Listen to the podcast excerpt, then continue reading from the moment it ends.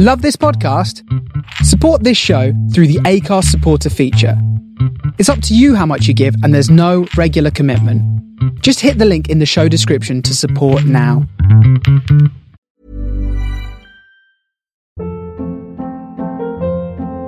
Hold up. What was that? Boring. No flavor. That was as bad as those leftovers you ate all week. Keke Palmer here, and it's time to say hello to something fresh and guilt-free. Hello Fresh. Jazz up dinner with pecan-crusted chicken or garlic butter shrimp scampi. Now that's music to my mouth. Hello Fresh. Let's get this dinner party started. Discover all the delicious possibilities at hellofresh.com. Hiring for your small business? If you're not looking for professionals on LinkedIn, you're looking in the wrong place. That's like looking for your car keys in a fish tank. LinkedIn helps you hire professionals you can't find anywhere else, even those who aren't actively searching for a new job but might be open to the perfect role. In a given month, over 70% of LinkedIn users don't even visit other leading job sites. So start looking in the right place. With LinkedIn, you can hire professionals like a professional. Post your free job on linkedin.com slash achieve today. Welcome to Starship Sofa, part of the District of Wonders Network, featuring Tales to Terrify, Crime City Central, and Protecting Project Pulp.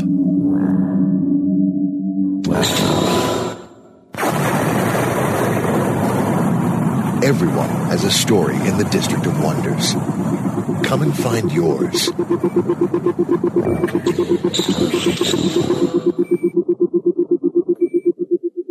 This is the Starship Sofa. Everybody, welcome, hello, and welcome to show 272. I am your host, Tony C. Smith.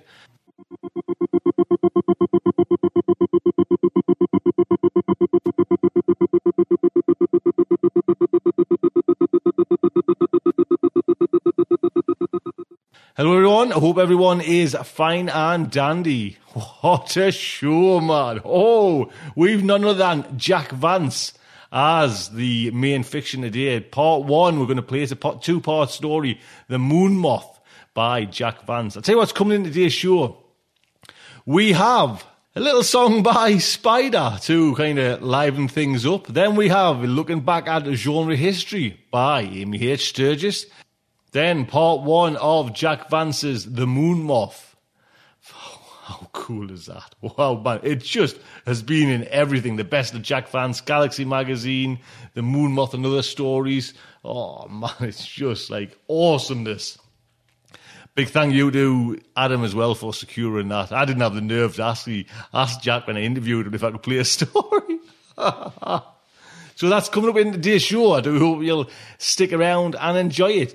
Before we get into that, just want to mention there is a little fundraiser going around for Jay Lake, and I just realised again Jay Lake has Jay Lake is a science fiction writer. We've played a couple of stories. I think I've got a couple of stories in the bag off Jay Lake for Starship Sofa, but Jay Lake is going through a bit of a crappy time at the moment, and he's got can- a certain type of cancer, and there's a fund going round, and there's a kind of such a moving picture of Jay Lake. You know, I don't know if anyone's seen it, where he actually on his scalp, on his head, he's got tattooed. If you can read this, my cancer is back. You know, and obviously if he loses his hair again, and it's just you know he's battled this thing since I think 2008. You know, coming up in different guises and.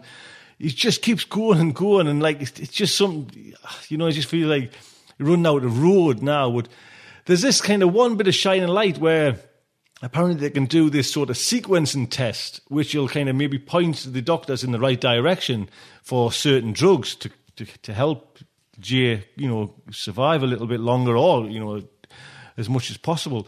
But uh, obviously, these kind of the sequencing thing, which all kind of in the g- genome and everything like that, cost, a bloody fortune. So there's a fundraiser going around, and I'll put a link onto it there you know, if you can kind of pop over and they've actually reached the goal, but there's so much more, you know, if you can do and you can help with JFOD to kind of get this fundraiser, you know, just into the kind of stratosphere, that would just be fantastic. Do you know what I mean? So, like I say, I'll put a link on, you know, even just pop over and have a read of it and just see what's going on there, you know what I mean? The, our community there, it's a little small niche thing, and it's nice to kind of, you know, when one of them will go down, sort of thing, just to, to help out. And it would be lovely if, you know, you consider doing that.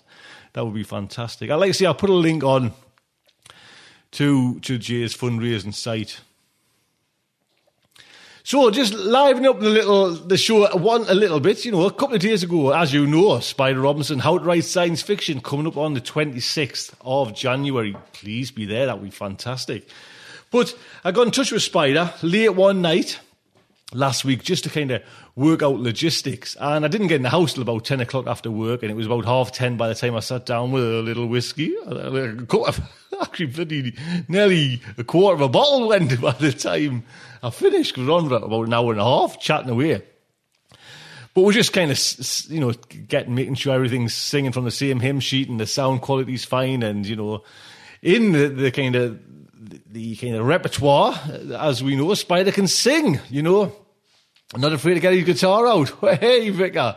And he just, you know, started singing away because he's obviously going to play some songs on the on the night. And he just sang the Beatles, and it was just like the Beatles and you know my family will just will will love them. You know what I mean? It kind of went down to London, London, went to Liverpool last year.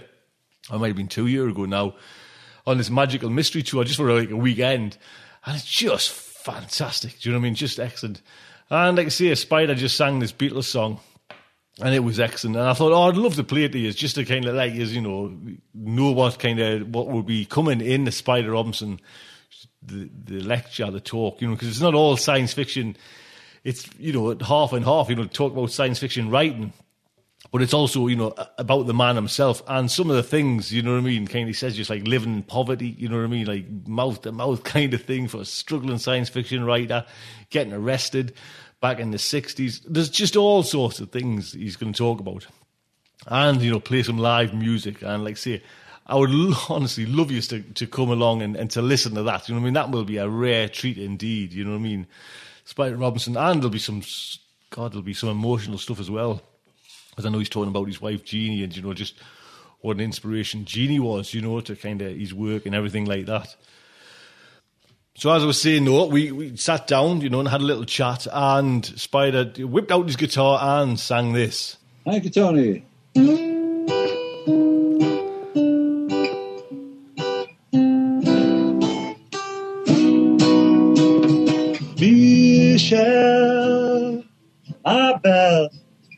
these are words that go together well. My Michelle, I love you, I love you, I love you. That's all I want to say. Till I find a way, I will say the only words I know that you'll understand. Michel, ma belle, sont des mots qui vont très bien ensemble, très bien ensemble. And I will say the only words I know that you'll understand, my Michelle. Ba-da-dee-dee-ba-ba-ba-da-dee-da-ba. Da, da, da. That's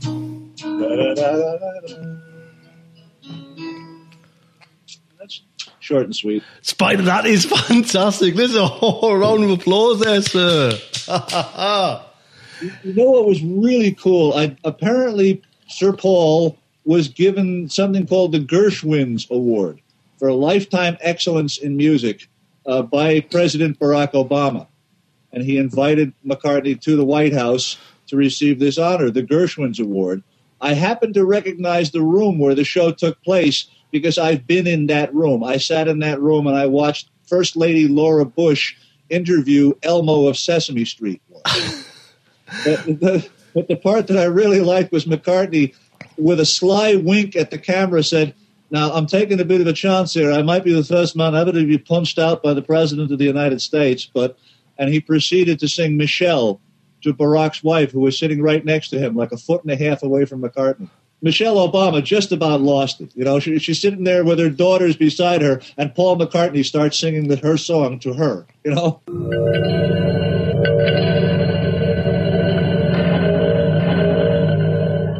There you go. What can I say? Please pop over to How to Write Science Fiction with Spider Robinson. There's a link on the front of the website It's not that long away, you know, at the 26th of January, 8 p.m. UK time. So it's plenty of time if you're there in America and the UK. It's a little bit early in Australia, yes, granted, and that side of the world, but you know, we, we try our best.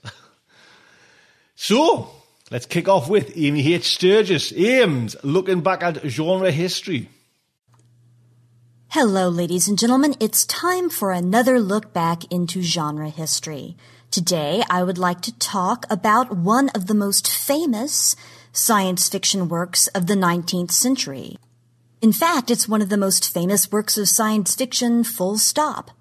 I'm talking about Edward Bellamy's Looking Backward. But in order to look backward at looking backward, we have to in fact look even farther backward than looking backward itself, if you follow me. I need to talk about a few works that led up to it before I can talk about the work itself, and then I need to talk about some of the works that it inspired.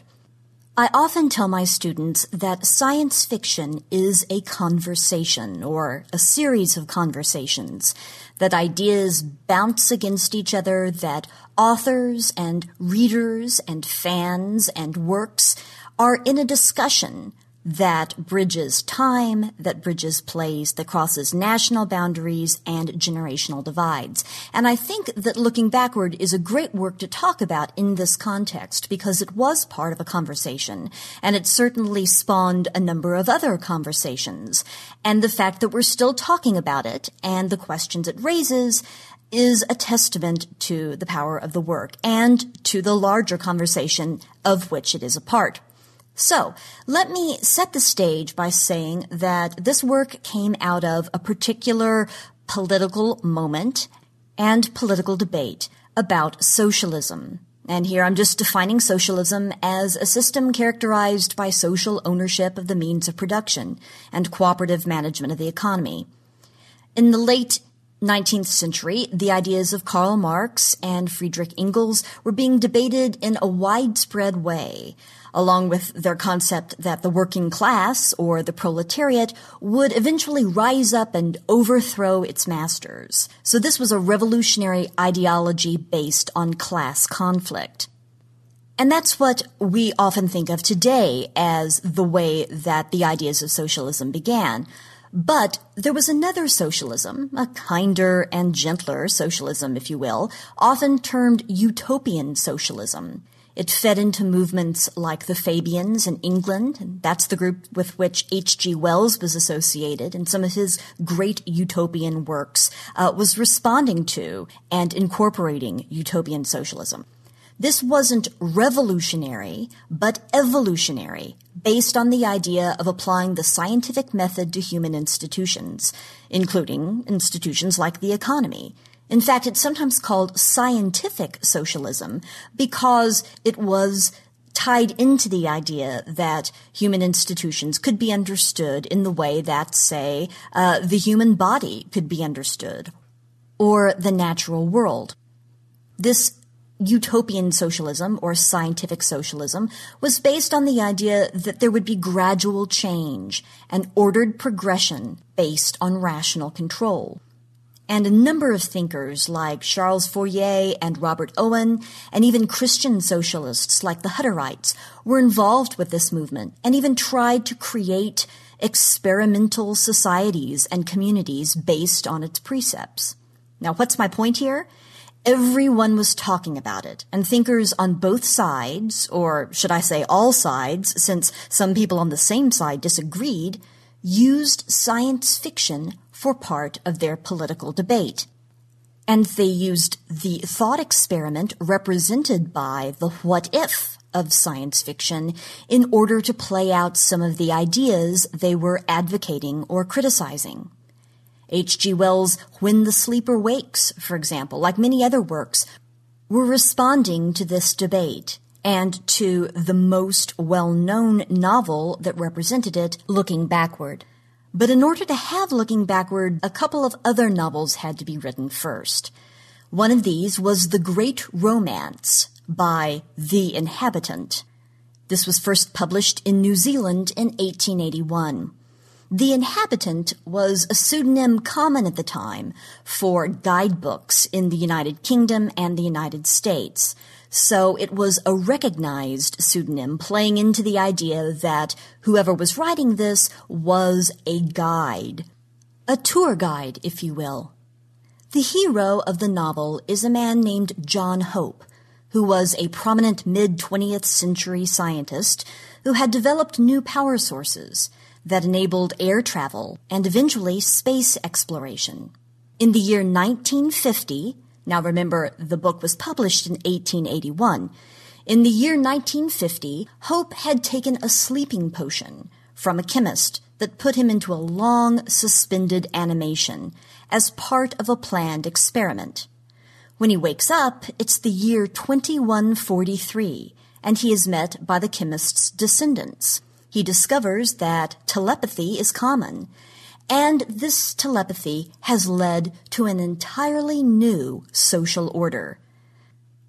One of the biggest changes is that people are more moral.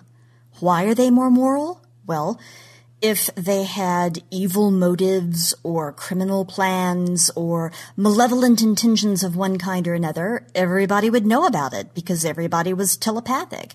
And this openness the inability to conceal actually makes us better people.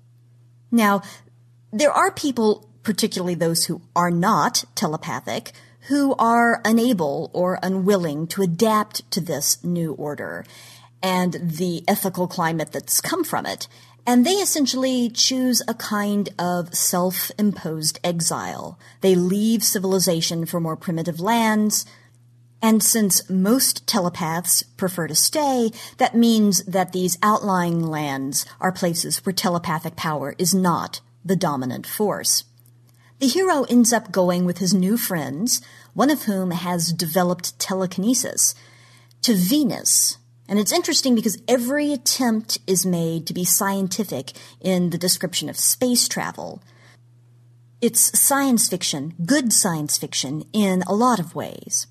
But the one that I'm interested in most here is that you have a character moving forward into a future that seems better than the present.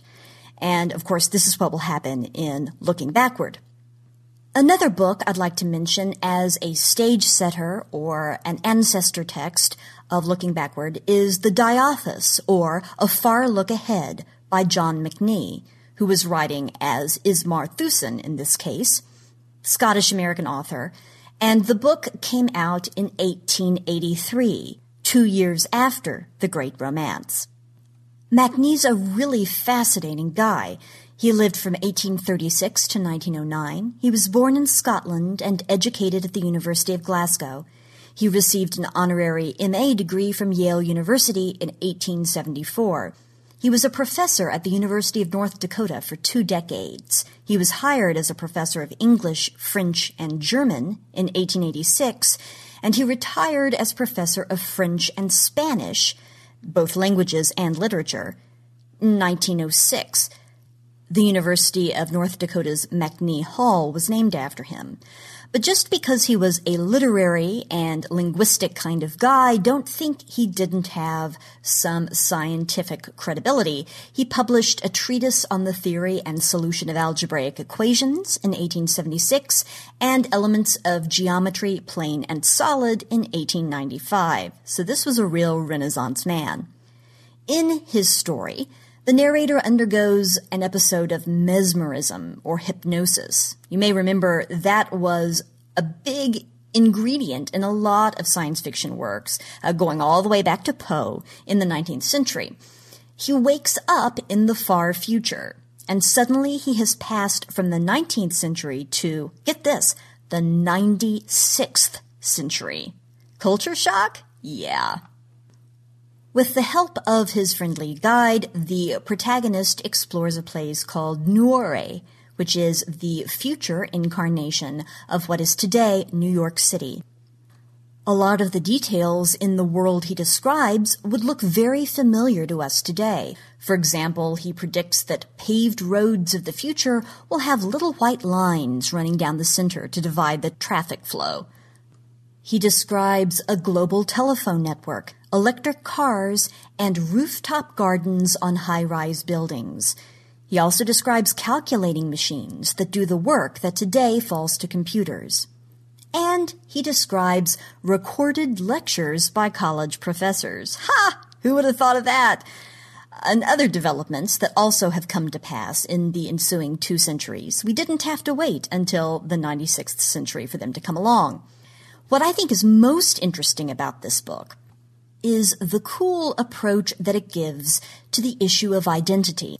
The narrator is, in his own perception, a time traveler from the 19th century. But he's known by the other characters as a friend and relative named Ismar Thiusen. Remember, that's the name under which the author published the book. And this guy has developed a mental illness as far as they're concerned. He suffers from the delusion that he's a time traveler from the 19th century. He isn't actually one. And everyone explains the features of their world as not being tour guides showing this time traveler what's going on, but rather as a kind of therapy meant to restore Thiusen to his proper wits. Eventually, Thiusen ends up in a romantic relationship with Riva Diatha, and they're trying to figure out his situation. Is he a time traveler? Is he just a crazy guy? And they end up interpreting his situation in terms of reincarnation. So you've got three ideas now about who this person is, this main character. But in the end, he goes over Niagara Falls and he ends up back in the 19th century. And so we are convinced at the close of the novel, he was in fact the time traveler he originally believed himself to be. It's a very interesting psychological twist to what is a very good early science fiction novel. Don't worry, I haven't forgotten we're here to talk about Edward Bellamy. There are connections we can draw between Macnie's Diothas and Bellamy's Looking Backward. The authors, in fact, corresponded about their ideas before their books were published. Both books send their first person protagonist to the future via hypnotism. Both of these heroes were, in their own time, in love with a woman named Edith, and each in the future falls in love with a descendant of that Edith. And both of the novels predict some similar technological developments in the future. Both works are socialist, but Bellamy's politics are much more front and center than Macnie's.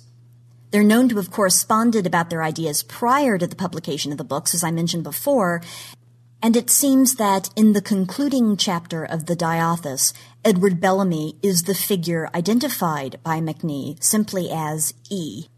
All right, enough already, Sturgis. Let's get on to looking backward. Okay, so according to Erich Fromm of the Frankfurt School of Critical Theory, looking backward, 1887 to 2000, is one of the most remarkable books ever published in America. Okay, it's really not. I hate to break it to you, but it isn't. Remember how back in Starship Sofa's Aural Delights show number 258, I praised Jane C. Loudon Webb's The Mummy as being significant because it backgrounded the world building in favor of foregrounding the plot?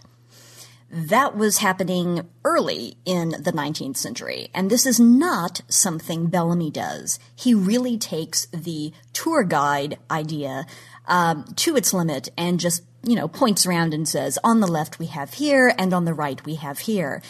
And it doesn't make for very compelling reading. In fact, back in my graduate school days, I was a teaching assistant, and the professor assigned Looking Backward in class as a, as a history text. And I was asking the students, you know, what they thought of it. And one of the students raised his hand and said, dude really loved escalators. And that's sort of the takeaway from the book. He gets so excited by the things he's describing, he sort of forgets to tell a story. But that said, the novel's importance cannot be overstated. It was the third largest bestseller of its time. I don't mean best-selling science fiction work, I mean bestseller, uh, after Uncle Tom's Cabin and Ben-Hur, A Tale of the Christ. It was translated into 20 languages. and it's one of the very few books ever published that created almost immediately, once it appeared, a political mass movement.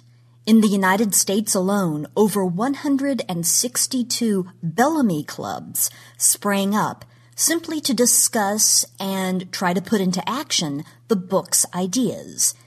In other words, the novel drew such a clear picture of this utopian world of the future that readers were getting together trying to figure out how we get from here to there. Because of the novel's commitment to the nationalization of private property, the political movement that sprang out of it came to be known as nationalism with a capital N. And that's very confusing because that's not the political concept of nationalism with a small n. But you see what I mean there. The novel also inspired several utopian communities, communes trying to put into practice what was being described in the novel. In the novel, Julian West is a young U.S. citizen who, towards the end of the 19th century, falls into a deep hypnosis induced sleep and he wakes up 130 years later. He finds himself in the very same location, that is, Boston, Massachusetts, but in a totally changed world. It is the year 2000, and while he was sleeping, the United States had been transformed into a socialist utopia. Bellamy wrote, and I quote, When men came to realize the greatness of the felicity which had befallen them, and that the change through which they had passed was not merely an improvement in details of their condition, but the rise of the race to a new plane of existence, with an illimitable vista of progress, there ensued an era of mechanical invention, scientific discovery, art, musical and literary productiveness to which no previous age of the world offers anything comparable. I'll give you one example of the kinds of changes he foresaw.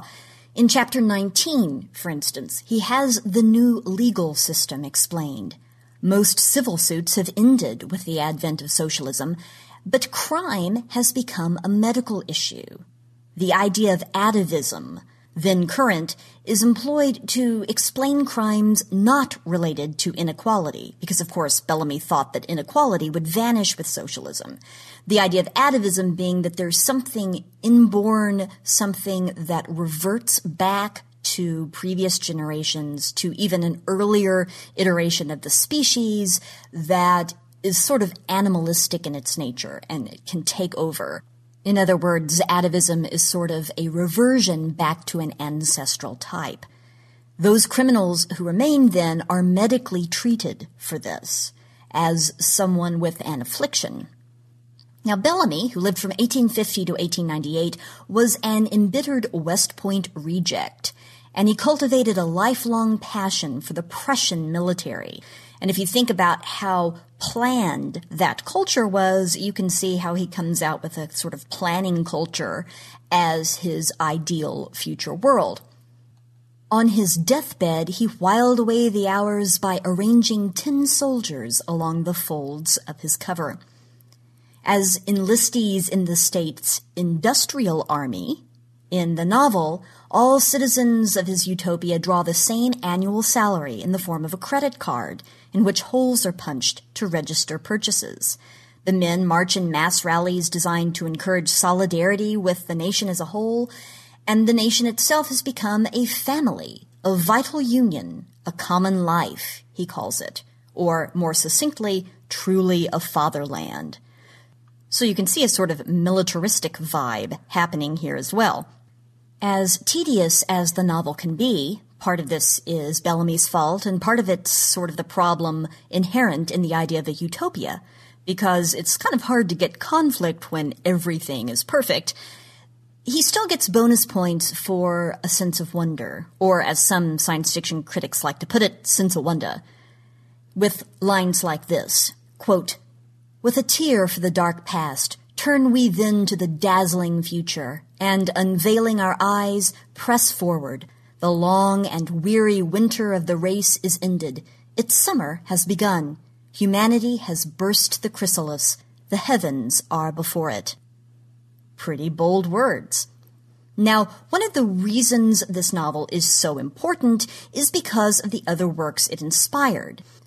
Some of these were supportive of Bellamy's vision and some were critical of it.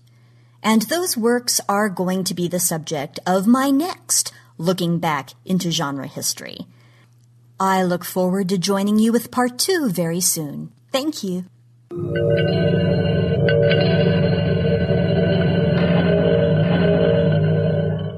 Amy, thank you so much. And honestly, a big thank you. I sent Amy some copy text over just the other the other day, just to kind of.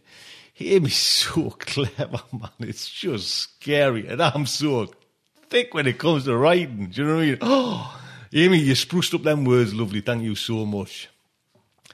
Next up is The Moon Moth, Part 1 by Jack Vance. Now, this story, and it was big hats off to Adam for acquiring this story there. I've got to work and working round the clock to get stories now. And actually, like I say, I didn't have the nerve to ask Jack Vance when I kind of interviewed him, and I think I've interviewed him twice. Lovely, lovely old fella, you know what I mean? Ex lovely guy. But, you know, he's just some things you don't want to go there, you know, but Adam straight in there. So, this story came out in 1961, Galaxy Magazine, August 1961. And like I say, just been in so much. Monsters, it was repeating Monsters in Orbit, 65, Alpha 1, 70, the Science Fiction Hall of Fame, Volume 2, 1973. And it, like I say, it just goes on and on and on. The Green Magic, I'm just picking ones here. 1979, Yes, It's Tomorrow's, Roads of Science Fiction 4, the Great Science Fiction Stories 23, The Legend Book of Science Fiction, Modern Classic Science Fiction, oh, the Jack Vance Treasury Science Fiction Hall of Fame Volume 2B uh, re-edition. it's just so much. Now, what I would suggest is you go and listen to the two interviews I did with Jack Vance as well, because you know we did one which was just fantastic when Jack Vance and Frederik Pohl, somewhere back in the archives of Starship Sofa, that one's kicking around. But then I, before even that, I spoke to Jack Vance and we had a little in- interview, you know, and it was down to his good son, John, who kind of helped out with all that. But I'll give you the kind of the line, know, the bio if you're not too sure of Jack Vance. Jack Vance, born in 1916, wow, is a classic master of science fiction, fantasy, and mystery genres. His decades long career has earned him three Hugo Awards, a Nebula Award, a Jupiter Award, two World Fantasy Awards, including one for a Lifetime Achievement, and an Edgar Allan for Best Mystery Novel. He was named Science Fiction and Fantasy Writers of America Grand Master in 1997 and is described by the New York Times as one of American literature's most distinctive and undervalued voices. Vance grew up in California and developed a love of the outdoors and reading. In his early life, he picked fruit, worked as a bellhop in the cannery, and degaussed hulls in Pearl Harbor Navy shipyards, leaving a month before the attack. Oh man, he was educated at University of California, Berkeley, where a professor once offered up one of his science fiction stories with a scornful, we also have a piece of science fiction. Vance entered the merchant marine by memorizing an eye chart to make up for a poor eyesight. He has a long love of jazz and is an amateur cornet, ukulele, and kazoo player. His works include many elements of both sea and music. Since his first published story, The World Thinker, in 1945, Vance has written more than 60 books, The Dying Earth being the one of the best known set in the far future Earth, and The Last Red Light of a Dying Sun. Legally blind since the 1980s, Vance completed his last novel, Lurulu, in 2004, and an autobiography, This Is Me, in 2008. This fine story is narrated by Josh Roseman. As you know, Josh is breaking out into just starting on that little them little rungs of the science fiction career. Josh, what a, what a lovely narration. Thank you so much. I put a link on to Josh's site. Josh is not the trombonist, he'll have you know.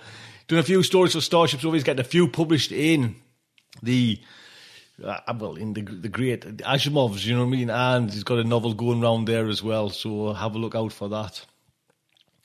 So, Starship Sofa is very proud to present The Moon Moth by Jack Vance. The houseboat had been built to the most exacting standards of Sirenese craftsmanship, which is to say, as close to the absolute as the human eye could detect. The planking of waxy dark wood showed no joints. The fastenings were platinum rivets, countersunk and polished flat.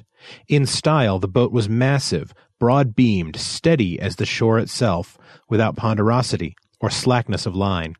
The bow bulged like a swan's breast, the stem rising high, then crooking forward to support an iron lantern. The doors were carved from slabs of a mottled black green wood.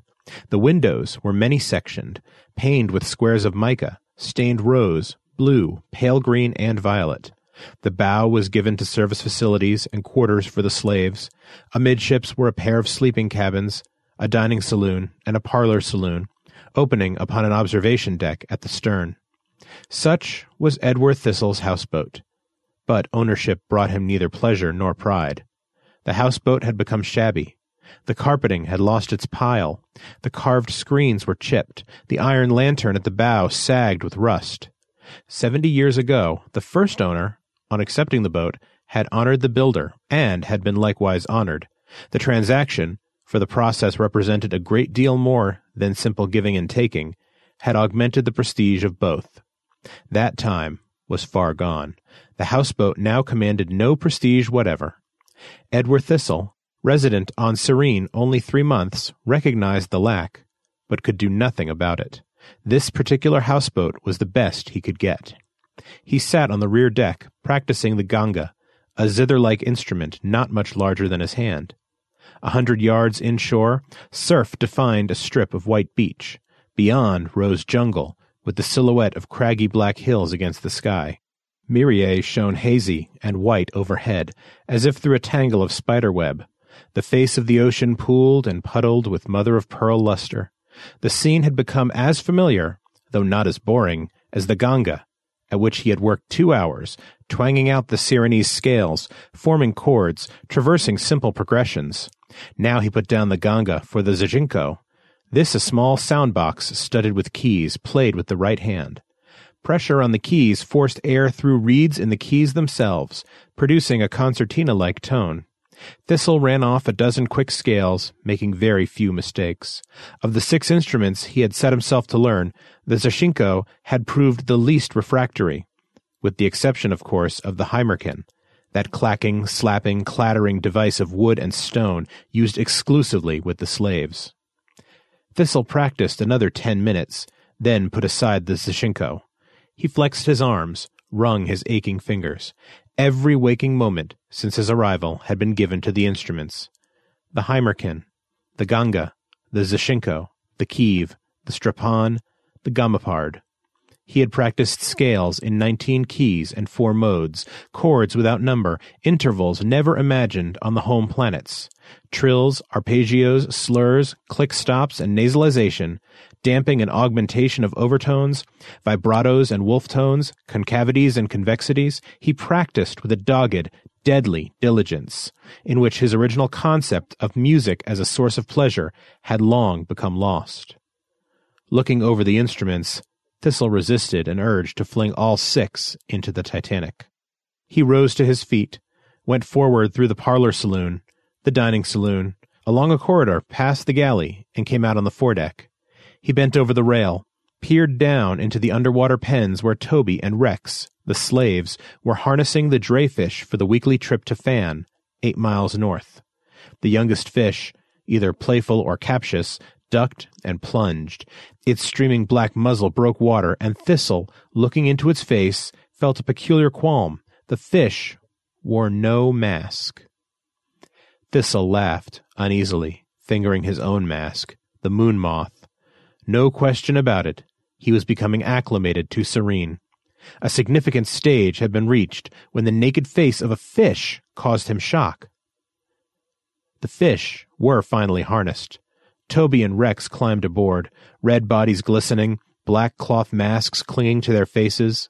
Ignoring Thistle, they stowed the pen, hoisted anchor. The drayfish strained, the harness tautened, the houseboat moved north. Returning to the afterdeck, Thistle took up the strapan, this a circular sound box eight inches in diameter. Forty-six wires radiated from a central hub to the circumference, where they connected to either a bell or a tinkle bar. When plucked, the bells rang, the bars chimed. When strummed, the instrument gave off a twanging, jingling sound. When played with competence, the pleasantly acid dissonances produced an expressive effect. In an unskilled hand, the results were less felicitous, and might even approach random noise. The strapan was Thistle's weakest instrument, and he practiced with concentration during the entire trip north. In due course, the houseboat approached the floating city. The drayfish were curbed, the houseboat warped to a mooring. Along the dock, a line of idlers weighed and gauged every aspect of the houseboat, the slaves, and Thistle himself, according to Sirene's habit. Thistle, not yet accustomed to such penetrating inspection, found the scrutiny unsettling, all the more so for the immobility of the masks. Self consciously adjusting his own moon moth, he climbed the ladder to the dock. A slave rose from where he had been squatting, touched knuckles to the black cloth at his forehead, and sang on a three tone phrase of interrogation. The moon moth before me possibly expresses the identity of Sir Edward Thistle. Thistle tapped the Hymerkin, which hung at his belt, and sang, I am Sir Thistle. I have been honored by a trust, sang the slave. Three days from dawn to dusk I have waited on the dock. Three nights from dusk to dawn I have crouched on a raft below this same dock, listening to the feet of the nightmen. At last I behold the mask of Sir Thistle. Thistle evoked an impatient clatter from the Hymerkin. What is the nature of this trust? I carry a message, Sir Thistle. It is intended for you. Thistle held out his left hand playing the Hymerkin with his right. Give me the message. Instantly, Sir Thistle. The message bore a heavy superscription. Emergency communication. Rush. Thistle ripped open the envelope. The message was signed by Castel Cromartin, Chief Executive of the Interworld Policies Board, and, after the formal salutation, read, Absolutely urgent. The following orders be executed. Aboard Carina Cruzeiro.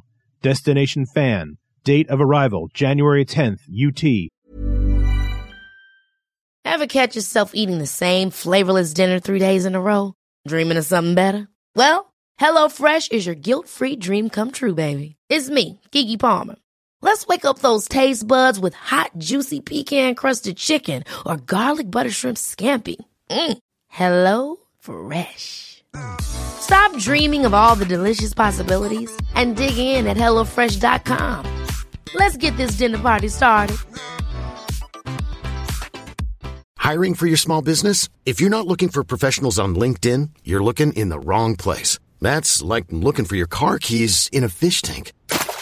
LinkedIn helps you hire professionals you can't find anywhere else, even those who aren't actively searching for a new job but might be open to the perfect role. In a given month, over 70% of LinkedIn users don't even visit other leading job sites. So start looking in the right place. With LinkedIn, you can hire professionals like a professional. Post your free job on linkedin.com slash achieve today. Hey there, it's Michele Norris. I'm host of a podcast called Your Mama's Kitchen. When I travel, I'm usually looking for a way to find a taste of home when I'm not at home. And one of the things I love to do when I am at home is entertain. And Airbnb allows me to do that. When I was in California recently, I rented a house that had a great kitchen. And when we were sitting around the table, we're all thinking, we're in someone else's house. Someone could be in all of our homes as well. If you have a home, but you're not always at home, you have an Airbnb. Your home might be worth more than you think. Find out how much at airbnb.com/slash host. Is notorious assassin Haxo Angmark meet landing with adequate authority, effect detention, and incarceration of this man. These instructions must be successfully implemented. Failure is unacceptable. Attention! Haxo Angmark is superlatively dangerous. Kill him without hesitation at any show of resistance. Thistle considered the message with dismay. In coming to Fan as consular representative, he had expected nothing like this. He felt neither inclination nor competence in the matter of dealing with dangerous assassins. Thoughtfully, he rubbed the fuzzy gray cheek of his mask. The situation was not completely dark. Esteban Rolver, director of the spaceport, would doubtless cooperate and perhaps furnish a platoon of slaves. More hopefully, Thistle reread the message. January 10th, universal time. He consulted a conversion calendar. Today, 40th in the season of bitter nectar. Thistle ran his finger down the column. Stopped. January 10th. Today. A distant rumble caught his attention. Dropping from the mist came a dull shape, the lighter returning from contact with the Carina Cruzeiro. Thistle once more reread the note, raised his head, studied the descending lighter. Aboard would be Haxo Angmark. In five minutes he would emerge upon the soil of Sirene. Landing formalities would detain him possibly twenty minutes. The landing field lay a mile and a half distant, joined to Fan by a winding path through the hills. Thistle turned to the slave. When did this message arrive? The slave leaned forward uncomprehendingly. Thistle reiterated his question, singing to the clack of the Hymerkin. This message you have enjoyed the honor of its custody how long? The slave sang. Long days have I waited on the wharf, retreating only to the raft at the onset of dusk. Now my vigil is rewarded, I behold Sir Thistle. Thistle turned away, walked furiously up the dock. Ineffective, inefficient Sirenese. Why had they not delivered the message to his houseboat? Twenty-five minutes. Twenty-two now. At the esplanade, Thistle stopped, looked right, left, hoping for a miracle, some sort of air transport to whisk him to the spaceport, where, with Rolver's aid, Haxo Angmark might still be detained. Or, better yet, a second message, canceling the first. Something. Anything. But air cars were not to be found on Sirene, and no second message appeared. Across the esplanade rose a meager row of permanent structures, built of stone and iron, and so proof against the efforts of the nightmen.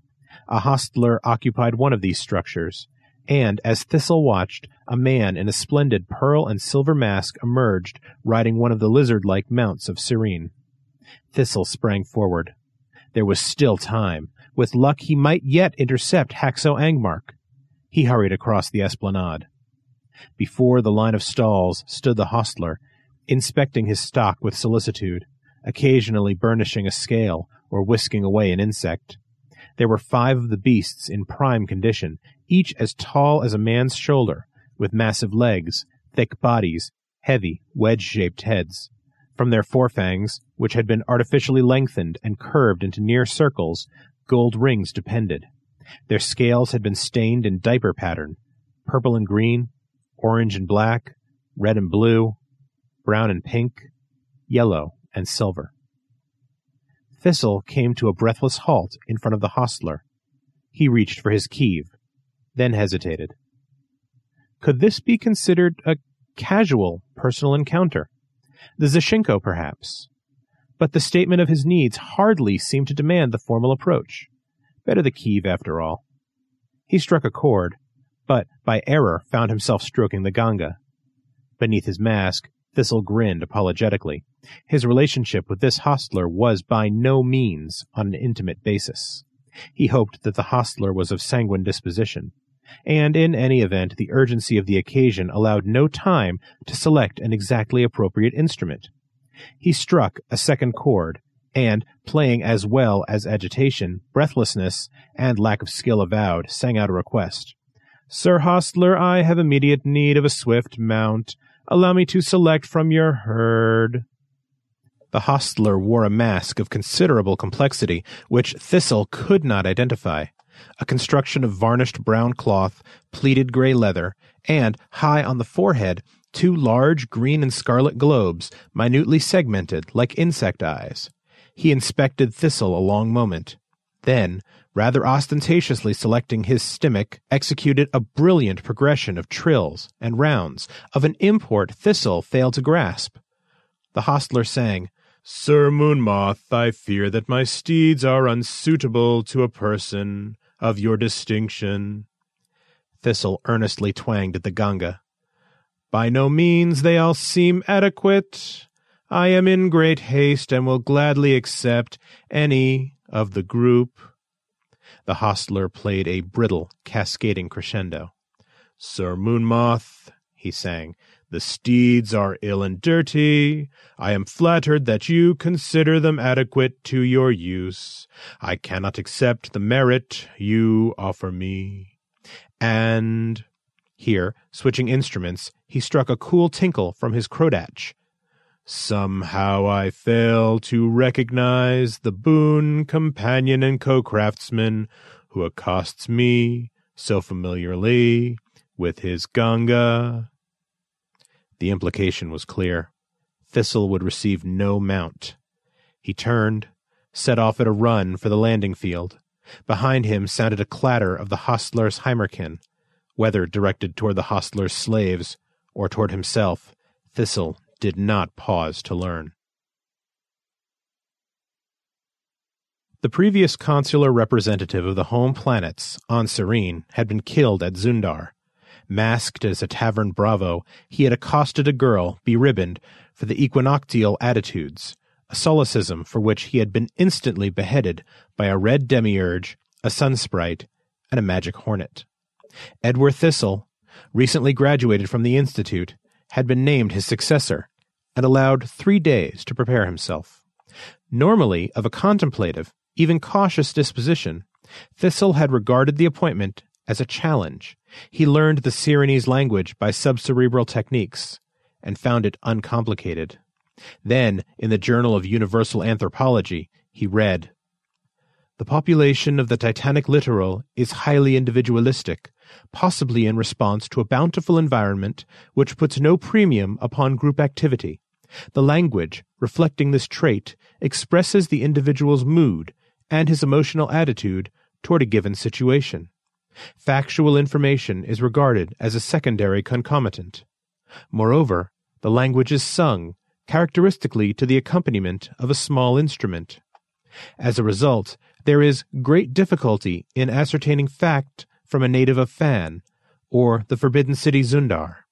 One will be regaled with elegant arias and demonstrations of astonishing virtuosity upon one or another of the numerous musical instruments. The visitor to this fascinating world, unless he cares to be treated with the most consummate contempt, must therefore learn to express himself after the approved local fashion. Thistle made a note in his memorandum book procure small musical instrument, together with directions as to use. He read on. There is everywhere, and at all times, a plenitude, not to say a superfluity, of food, and the climate is benign. With a fund of racial energy and a great deal of leisure time, the population occupies itself with intricacy. Intricacy in all things. Intricate craftsmanship, such as the carved panels which adorn the houseboats. Intricate symbolism, as exemplified in the masks worn by everyone the intricate, half musical language which admirably expresses subtle moods and emotions, and above all, the fantastic intricacy of interpersonal relationships. Prestige, face, mana, repute, glory. The Sirenese word is strak. Every man has his characteristic strak, which determines whether, when he needs a houseboat, he will be urged to avail himself of a floating palace, rich with gems, alabaster lanterns, peacock faience, and carved wood, or grudgingly permitted an abandoned shack on a raft. There is no medium of exchange on Sirene. The single and sole currency is strak. Thistle rubbed his chin and read further. Masks are worn at all times, in accordance with the philosophy that a man should not be compelled to use a similitude foisted upon him by factors beyond his control, that he should be at liberty to choose that semblance most consonant with his strak.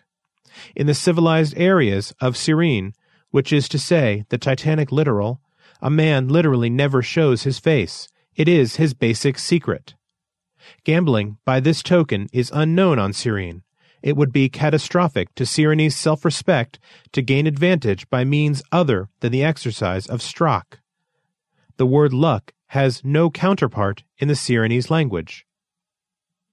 Thistle made another note Get Mask, Museum, Drama Guild. He finished the article, hastened forth to complete his preparations, and the next day embarked aboard the Robert Astrogard for the first leg of the passage to Sirene. The lighter settled upon the Sirenese spaceport, a topaz disk isolated among the black, green, and purple hills. The lighter grounded, and Edward Thistle stepped forth. He was met by Esteban Rolver, the local agent for Spaceways. Rolver threw up his hands, stepped back. Your mask! he cried huskily. Where is your mask? Thistle held it up rather self consciously. I wasn't sure. Put it on, said Rolver, turning away. He himself wore a fabrication of dull green scales, blue lacquered wood.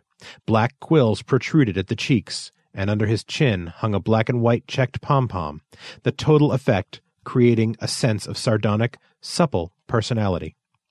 Thistle adjusted the mask to his face, undecided whether to make a joke about the situation or to maintain a reserve suitable to the dignity of his post. Are you masked?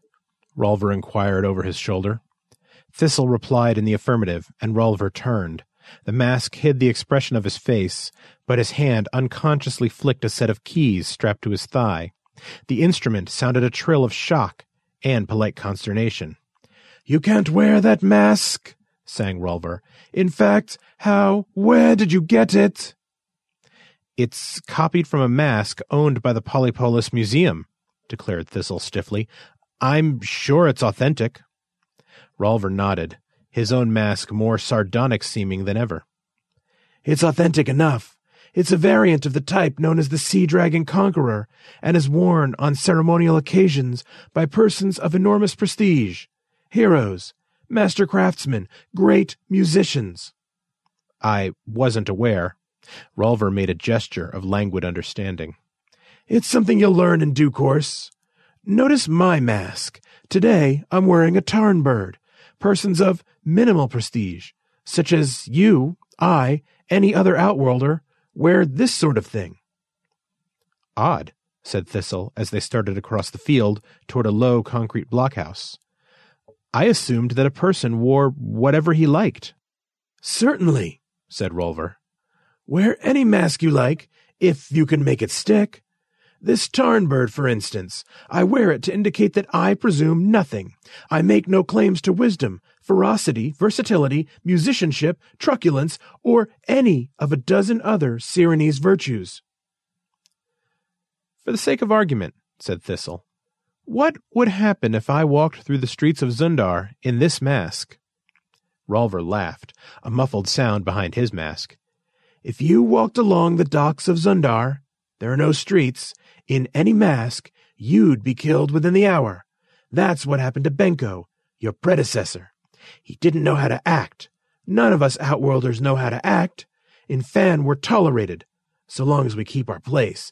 But you couldn't even walk around Fan in that regalia you're sporting now.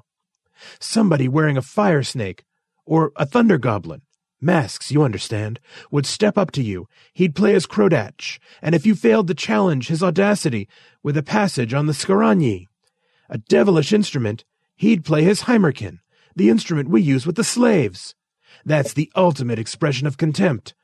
Or he might ring his dueling gong and attack you then and there. I had no idea that people here were quite so irascible, said Thistle in a subdued voice. Rolver shrugged and swung open the massive steel door to his office. Certain acts may not be committed on the concourse at Polypolis without incurring criticism. Yes, that's quite true, said Thistle. He looked around the office. Why the security, the concrete, the steel? Protection against savages, said Rolver. They come down from the mountains at night, steal what's available, kill anyone they find ashore. He went to a closet, brought forth a mask. Here, use this moon moth. It won't get you in trouble. Thistle unenthusiastically inspected the mask. It was constructed of mouse colored fur. There was a tuft of hair at each side of the mouth hole, a pair of feather like antennae at the forehead. White lace flaps dangled beside the temples, and under the eyes hung a series of red folds, creating an effect at once lugubrious and comic. Thistle asked, Does this mask signify any degree of prestige? Not a great deal. After all, I'm consular representative, said Thistle. I represent the home planets, a hundred billion people. If the home planets want their representative to wear a Sea Dragon Conqueror mask, they'd better send out a Sea Dragon Conqueror type of man. I see, said Thistle in a subdued voice. Well, if I must. Rolver politely averted his gaze while Thistle doffed the Sea Dragon Conqueror and slipped the more modest Moon Moth over his head. I suppose I can find something just a bit more suitable in one of the shops, Thistle said. I'm told a person simply goes in and takes what he needs, correct? Rolver surveyed Thistle critically. That mask, temporarily at least, is perfectly suitable, and it's rather important not to take anything from the shops until you know the stock value of the article you want. The owner loses prestige if a person of low stock makes free with his best work. Thistle shook his head in exasperation. Nothing of this was explained to me. I knew of the masks, of course, and the painstaking integrity of the craftsmen, but this insistence on prestige, Strakh, whatever the word is. No matter, said Rolver. After a year or two, you'll begin to learn your way around. I suppose you speak the language? Oh, indeed, certainly. And what instruments do you play? Well, I was given to understand that any small instrument was adequate, or that I could merely sing. Very inaccurate. Only slaves sing without accompaniment. I suggest that you learn the following instruments as quickly as possible.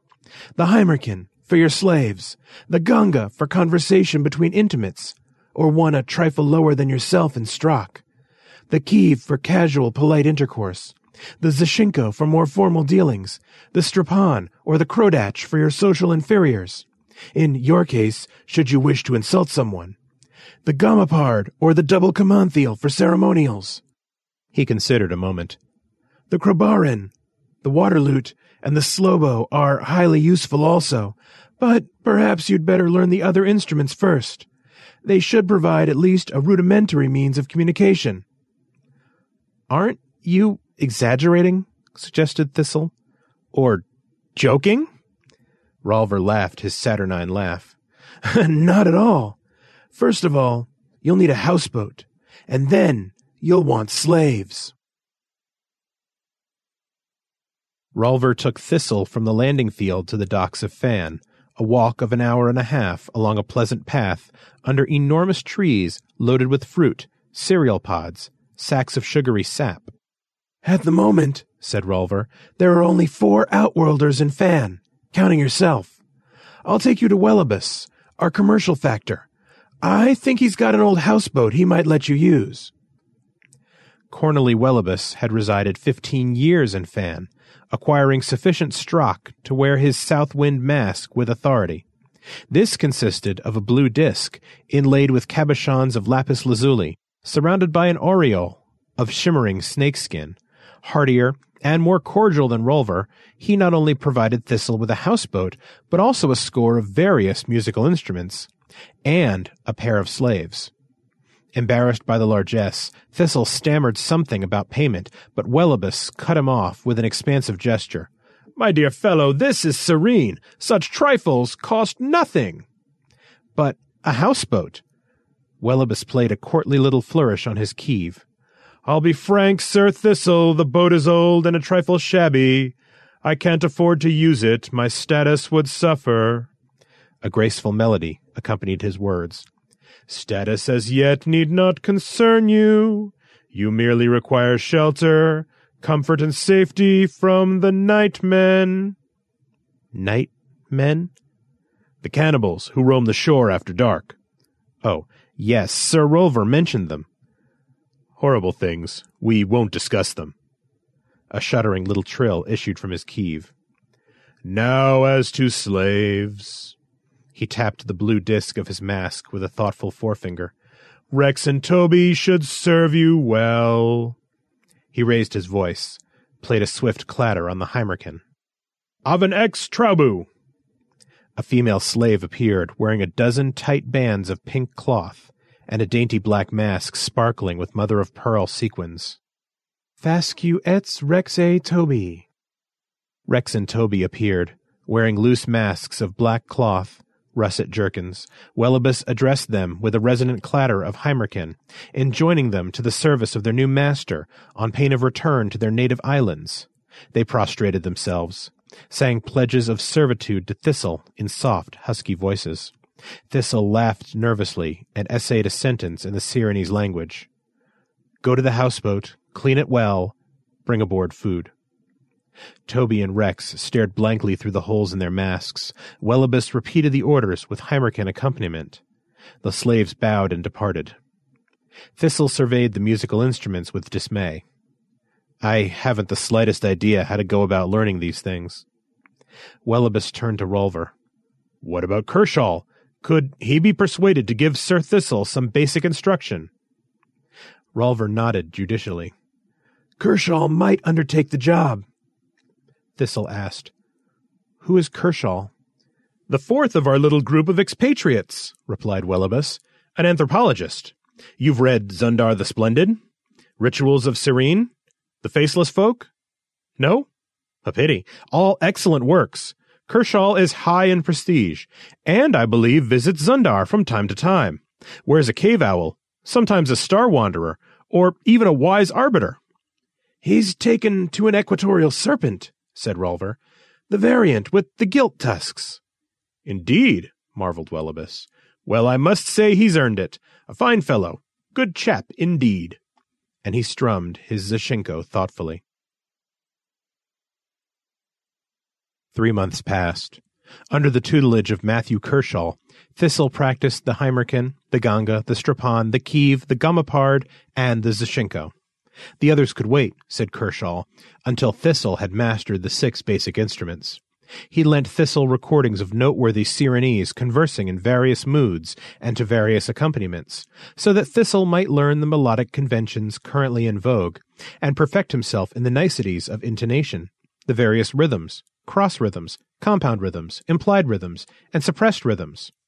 Kershaw professed to find Sirenese music a fascinating study, and Thistle admitted that it was a subject not readily exhausted. The quarter tone tuning of the instruments admitted the use of 24 tonalities, which, multiplied by the five modes in general use, resulted in 120 separate scales.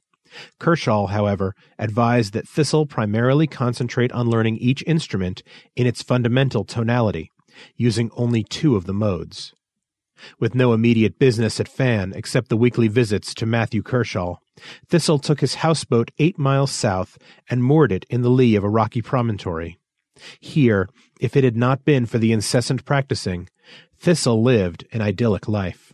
The sea was calm and crystal clear. The beach, ringed by the gray, green, and purple foliage of the forest, lay close at hand if he wanted to stretch his legs. Toby and Rex occupied a pair of cubicles forward. Thistle had the after cabins to himself. From time to time he toyed with the idea of a third slave, possibly a young female, to contribute an element of charm and gaiety to the menage. But Kershaw advised against the step, fearing that the intensity of Thistle's concentration might somehow be diminished. Thistle acquiesced and devoted himself to the study of the six instruments. The days passed quickly. Thistle never became bored with the pageantry of dawn and sunset, the white clouds and blue sea of noon, the night sky blazing with the 29 stars of cluster SI 1 715. The weekly trip to Fan broke the tedium. Toby and Rex foraged for food. Thistle visited the luxurious houseboat of Matthew Kershaw for instruction and advice. Then, three months after Thistle's arrival, came the message completely disorganizing the routine. Haxo Angmark, assassin, agent provocateur, ruthless and crafty criminal, had come to Sirene. Effect detonation and incarceration of this man, read the orders. Attention! Haxo Angmark is superlatively dangerous. Kill without hesitation. Thistle was not in the best of condition. He trotted fifty yards until his breath came in gasps, then walked through low hills crowned with white bamboo and black tree ferns, across meadows yellow with grass nuts, through orchards and wild vineyards. Twenty minutes passed. Twenty-five minutes passed. Twenty-five minutes. With a heavy sensation in his stomach, Thistle knew that he was too late. Haxo Angmark had landed and might be traversing this very road toward Fan. But along the way, Thistle met only four persons a boy child in a mock fierce Alk Islander mask, two young women wearing the red bird and the green bird, a man masked as a forest goblin. Coming upon the man, Thistle stopped short. Could this be Angmark? Thistle essayed a stratagem. He went boldly to the man, stared into the hideous mask. Angmark, he called in the language of the home planets, you are under arrest. The forest goblin stared uncomprehendingly, then started forward along the track. Thistle put himself in the way. He reached for his ganga, then, recalling the hostler's reaction, instead struck a chord on the Zachinko. You travel the road from the spaceport, he sang. What have you seen there?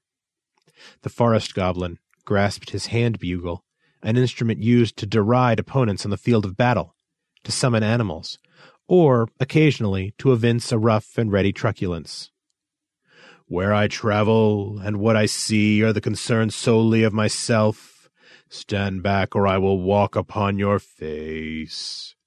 He marched forward, and had not Thistle leapt aside, the forest goblin might well have made good his threat.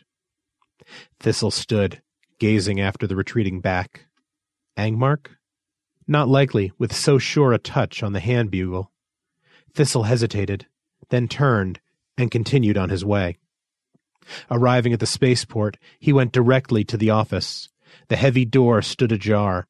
As Thistle approached, a man appeared in the doorway. He wore a mask of dull green scales, mica plates, blue lacquered wood, and black quills. The Tarn bird. Sir Rolver, Thistle called out anxiously. Who came down from the Carina Cruzeiro? Rolver studied Thistle a long moment. Why do you ask? Why do I ask? demanded Thistle. You must have seen the spacegram I received from Castle Cromartin. Oh, yes, said Rolver. Of course, naturally. It was delivered only half an hour ago, said Thistle bitterly. I rushed out as fast as I could. Where is Angmark? In Fan, I assume, said Rolver. Thistle cursed softly. Why didn't you delay him? Rolver shrugged. I had neither authority, inclination, nor the capability to stop him. Thistle fought back his annoyance. In a voice of studied calm, he said, On the way, I passed a man in a rather ghastly mask, saucer eyes, red wattles. A forest goblin, said Rolver. Angmark brought the mask with him. But he played the hand bugle, Thistle protested. How could Angmark? He's well acquainted with Sirene. He spent five years here in Fan. Thistle grunted in annoyance. Cromartin made no mention of this. It's common knowledge, said Rolver with a shrug. He was commercial representative before Welibus took over. Were he and Welibus acquainted? Rolver laughed shortly. Naturally, but don't suspect poor Welibus of anything more venal than juggling his accounts. I assure you, he's no consort of assassins. Speaking of assassins, said Thistle, do you have a weapon I might borrow? Rolver inspected him in wonder. You came out here to take Angmark bare-handed. I had no choice, said Thistle. When Cromartin gives orders, he expects results. In any event, you were here with your slaves. Don't count on me for help, Rolver said testily. I wear the tarn bird and make no pretensions of valor, but I can lend you a power pistol. I haven't used it recently. I won't guarantee its charge. Rolver went into the office, and a moment later returned with the gun. What will you do now? Thistle shook his head wearily. I'll try to find Angmark and Fan. Or might he head for Zundar? Rolver considered. Angmark might be able to survive in Zundar, but he'd want to brush up on his musicianship. I imagine he'll stay in Fan a few days. But how can I find him? Where should I look? That I can't say, replied Rolver. You might be safer not finding him. Angmark is a dangerous man. Thistle returned to Fan the way he had come. Where the path swung down from the hills into the esplanade, a thick-walled pisé de terre building had been constructed. The door was carved from a solid black plank. The windows were guarded by infoliated bands of iron. This was the office of Cornely Welibus, commercial factor, importer, and exporter. Thistle found Welibus sitting at his ease on the tiled veranda, wearing a modest adaptation of the Waldemar mask. He seemed lost in thought, and might or might not have recognized Thistle's moon moth. In any event, he gave no signal of greeting. Thistle approached the porch. Good morning, Sir Welibus. Welibus nodded abstractedly, and said in a flat voice, plucking at his krodatch, Good morning. Thistle was rather taken aback. This was hardly the instrument to use toward a friend and fellow outworlder, even if he did wear the moon moth. Thistle said coldly, May I ask how long you have been sitting here?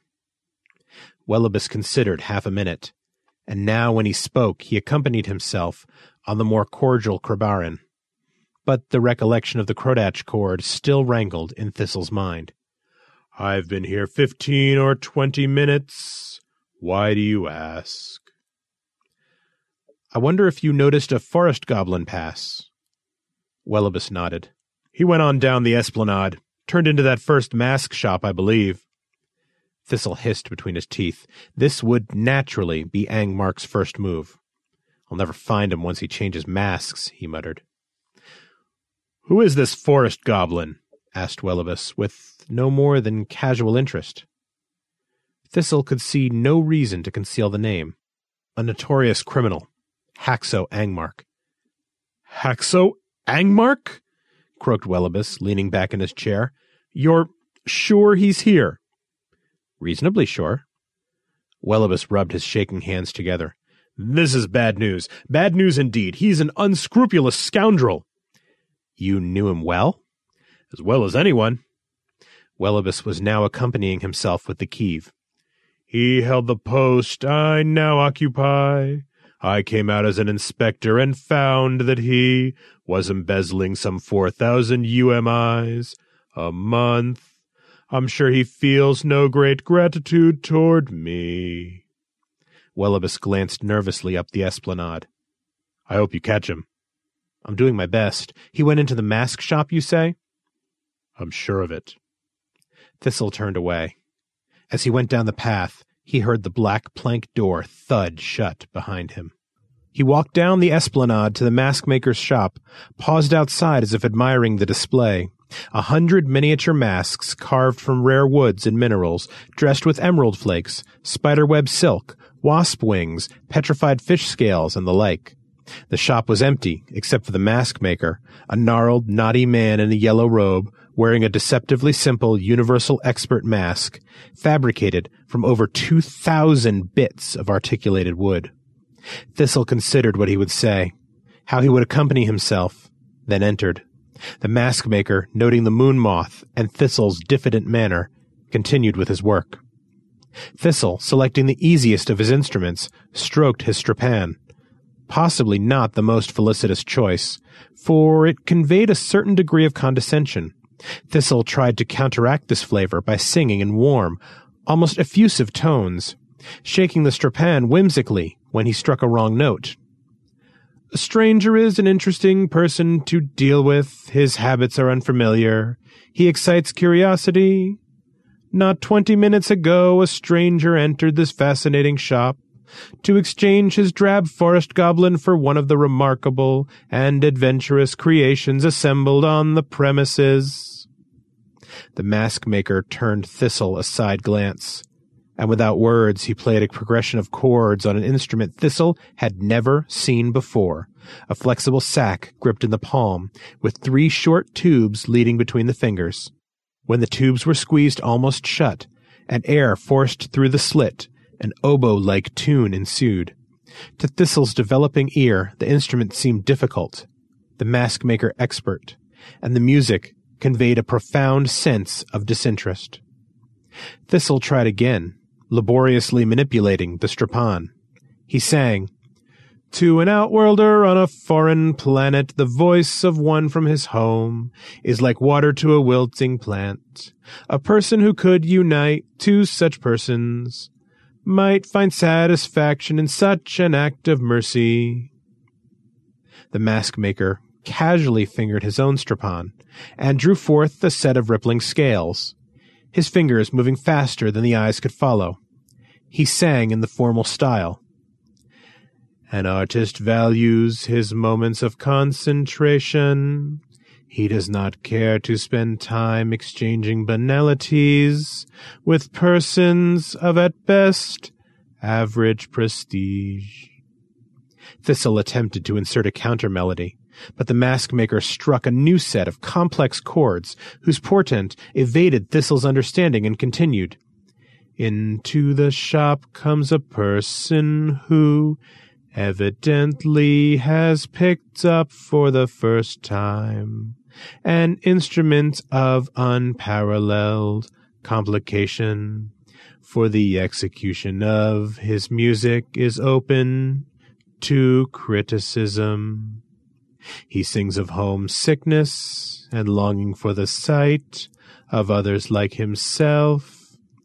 He dissembles his enormous strakh behind a moon moth, for he plays the strapan to a master craftsman and sings in a voice of contemptuous raillery.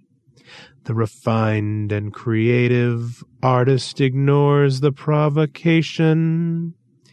He plays a polite instrument, remains noncommittal, and trusts that the stranger will tire of his sport and depart.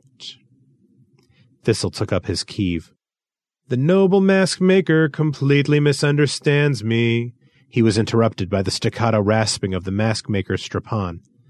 The stranger now sees fit to ridicule the artist's comprehension. Thistle scratched furiously at his strapan. To protect myself from the heat, I wander into a small and unpretentious mask shop. The artisan, though still distracted by the novelty of his tools, gives promise of development. He works zealously to perfect his skill, so much so that he refuses to converse with strangers no matter their need. The mask maker carefully laid down his carving tool. He rose to his feet, went behind a screen, and shortly returned wearing a mask of gold and iron, with simulated flames licking up from the scalp. In one hand he carried a skaranyi, in the other a scimitar. He struck off a brilliant series of wild tones and sang, Even the most accomplished artist can augment his stroke by killing sea monsters, nightmen, and importunate idlers. Such an occasion is at hand. The artist delays his attack exactly ten seconds, because the offender wears a moon moth. He twirled his scimitar, spun it in the air. Thistle desperately pounded the strapan. Did a forest goblin enter the shop? Did he depart with a new mask? Five seconds have elapsed, sang the mask maker in steady, ominous rhythm. Thistle departed in frustrated rage. He crossed the square, stood looking up and down the esplanade. Hundreds of men and women sauntered along the docks, or stood on the decks of their houseboats, each wearing a mask chosen to express his mood, prestige, and special attributes, and everywhere sounded the twitter of musical instruments.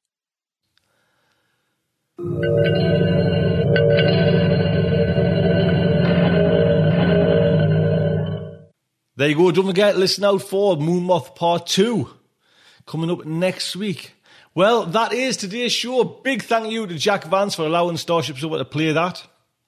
Don't forget, copyright is Jack Vance. And Josh, thank you so much. Big thank you to Adam as well. And don't forget Amy as well. Amy, brilliant. Thank you so much. Please, if you can, pop over to the Jay Lake fundraising. That would be fantastic. Grant, thank you for pointing that out to us. That would be that's lovely. Thank you so much. And don't forget my little fundraiser to help Starship Sofa keep going. How to write science fiction with Spider Robinson. Until next week, just like to say, good night from me.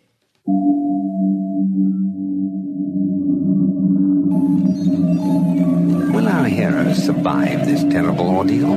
Can they win through with their integrity unscathed? Can they escape without completely compromising their honor and artistic judgment? Tune in next week for the next exciting installment of Starship Sofa. Evacuation procedure initiated. Shuttle set for launch. Airlock will be opened in three.